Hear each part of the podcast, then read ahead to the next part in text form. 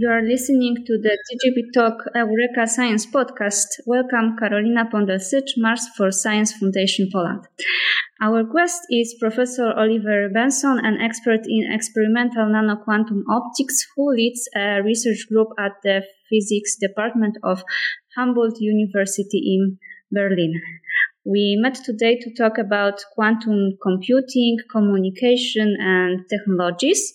And let's start with the basics. Could you explain what quantum computing is? Yes. Uh, so, uh, warm hello from my side. And uh, yeah, let's try to give a, a, brief idea what this quantum computing is about. So, quantum computing uses specific features of quantum physics. And uh, these features are, in particular, that uh, quantum objects can have different properties so to say, at the same time. And this introduces, roughly speaking, some kind of parallelism. And this allows quantum computer to solve specific problems more efficiently than any classical computer can. Uh, where is it used? Yeah, so that's important uh, to know that not everything can be calculated faster with quantum computers, but there are special problems. And uh, one problem uh, concerns optimization. So, with this parallelism, a quantum computer can, roughly speaking, test out several possibilities at the same time. And uh, a typical example for optimization is a traveling salesman problem if a salesman wants to visit like a large number of customers in different cities, what's the best path to use? And the quantum computer can solve such problems much more efficiently than a classical computer.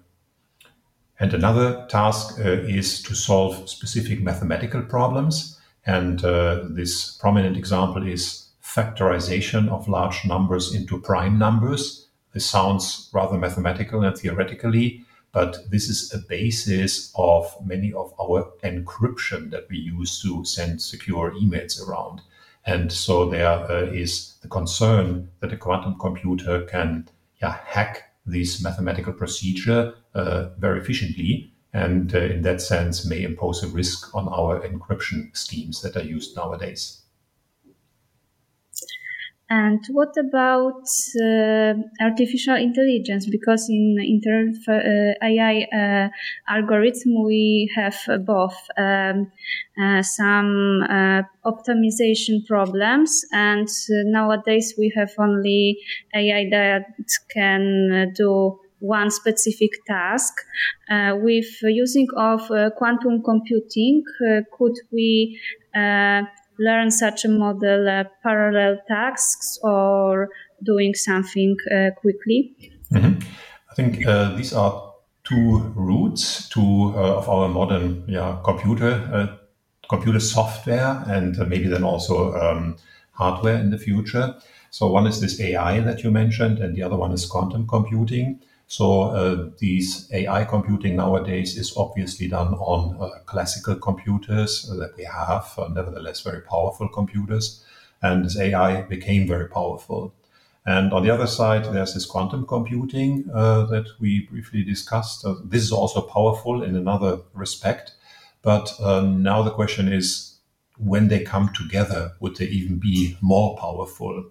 And I think at the moment it's more, uh, yeah, a, a theoretical consideration, and uh, maybe it's not so absolutely clear how they can come together. But definitely, there's an effort of research. Well, I think would a quantum computer boost AI, or the other way around? Uh, would AI boost ways, uh, things or problems that we can solve on a quantum computer? I think at the moment it's fair to say that this is um, still uh, on the research level but many researchers are working on this and see what uh, novel possibilities come from combining AI and quantum computing. You mentioned quantum computers. How it works? Yeah, so you have to work with a quantum system, and that's that's a difficult part. Uh, so if it's only one bit or one quantum bit, then maybe it would be easier. So a classical bit can represent zero or one, so that's what is done in our uh, classical computers, many bits, so many zeros and ones. And the quantum computer can uh, operate with quantum states. And uh, so quantum state mean it can have zero and one at the same time, or more precisely, it's called a superposition. And uh, so this uh, allows for this parallelism. In particular, if you have many qubits and all of them can be in a superposition of zeros and ones, then uh, you have the possibility to have many input states of a quantum computer in a superposition. So you can yeah, operate with many combinations at the same time. And this makes the speed up of the quantum computer. And how to realize this in a, in a physical system, that's the difficult part because you need to make an isolated quantum system, a large isolated quantum system that is not affected by the environment. And there are different approaches. So one approach would be to use atoms that are isolated in ultra high vacuum uh, apparatus and uh, operate them with laser pulses. Uh, another approach is using light or light particles, photons in photonic chips. And even another approach, maybe up to now the most successful one, is to use um, electronic circuits that are cooled down to very low temperatures and then they become uh, so-called superconducting and uh, in these uh, systems, there maybe the largest amount of qubits has been realized so far. But still, we're talking about maybe between 10 and maybe a thousand qubits. So it's not a quantum computer with a million qubits so far. Uh, nowadays, we have some quantum computers in laboratories, but it is ever possible in future uh, that uh, we will have uh, quantum uh, computers and laptops uh, in our homes. Yeah, at the moment, there are first uh, commercially available machines. Uh, as mentioned, they have a few uh, individual qubits that one can play with. And that's also the idea, maybe to provide some of these first machines and to see what you can do with a realistic machine. I think uh, it will maybe take a long time, or maybe it's also not useful to have a quantum computer at home. Uh, I think it will more uh, follow um, an, uh, a development what we already have now with our computers. So maybe we have less and less computing power at home in our own desktop. Uh, it's maybe rather that we log in into a computing machine uh, and the large computer is maybe elsewhere. And uh, this is also the case at the moment for quantum computers, and very likely will also be the case that the quantum computer, maybe at first, is a rather large and complicated machine, and it is somewhere, and we can then log into it. And this is possible today. So there are some small quantum computers and uh, so if you have access, you can log in and you can perform some calculations there. And uh, so in the foreseeable future, this will also be the situation. So there would be some special labs or maybe companies. They would have large computing machines and then customers or maybe researchers uh, can apply for access and can do their calculations uh, on these machines. So it will be similar to work in the cloud. Yes, yeah. So this would be very similar to work in the cloud. And you don't really see that a quantum computer does this. Uh, you're just working uh, like with an ordinary cloud, but the physical computation then would be done on the quantum computer, uh, which would be in a specially designed lab uh, environment, but very similar to the large computer clusters that uh, you may use nowadays. To communication to connect uh, our uh, computer in home to such a quantum server, we need some way of communication. It will be a quantum communication. Yeah, that's a new development. Uh, so, quantum communication is uh, also part of a quantum technology. And uh, quantum communication, you uh, exchange quantum information by exchange quantum states uh, most of the time via light. So you send around photons. And this has been used uh, to establish a secure information exchange because quantum systems are very sensitive to observation or to measurements. So you can guarantee a secure information exchange by this. But this would also be uh, useful if you do a calculation on a quantum computer. You may want uh, to have also some privacy and security. So maybe you want to log in in a quantum computer and you want to avoid that any anyone, any person knows what you are doing on the quantum computer. And uh, this is sometimes called secure or blind quantum computing.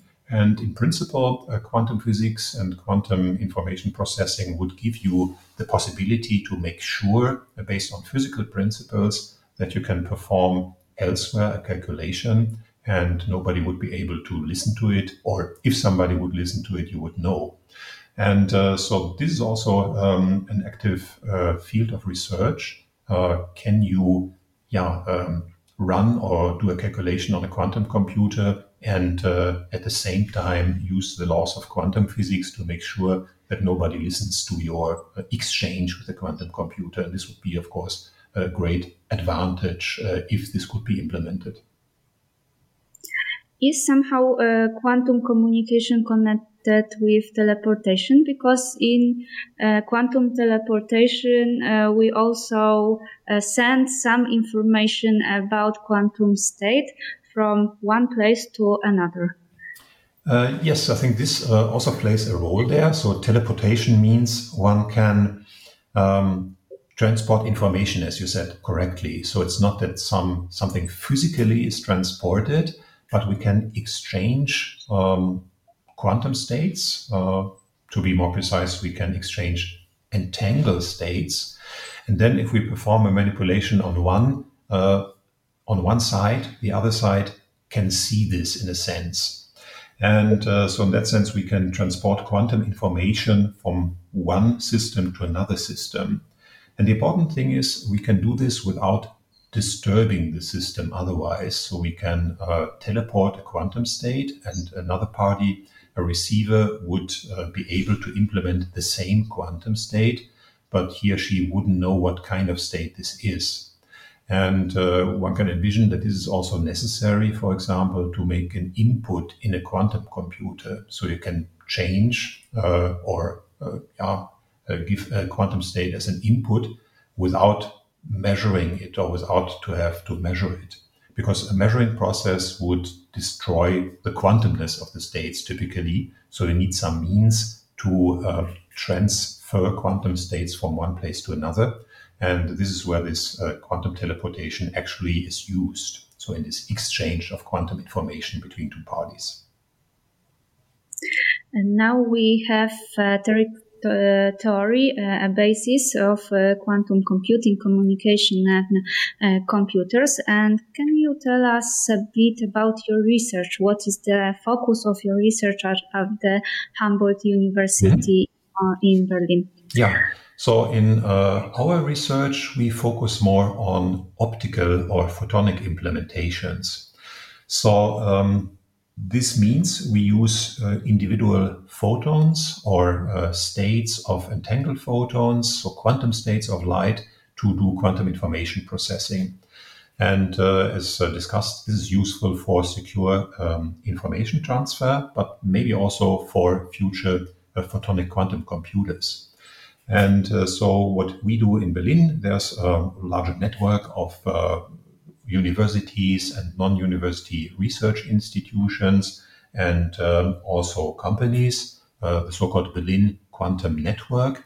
And in there, we try to combine our forces and do research in particular on this photonic quantum computing. So we have fiber networks where we can exchange uh, photons and exchange quantum information.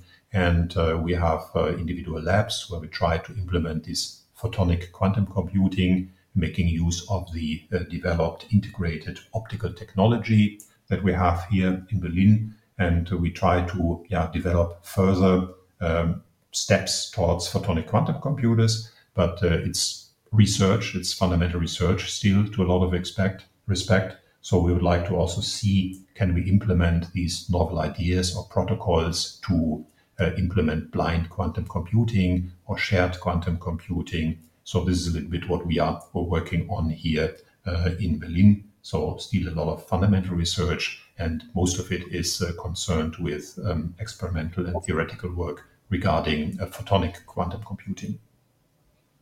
Thank you very much for your time and uh, sharing your knowledge with us. Yeah, thank you very much. It was a pleasure.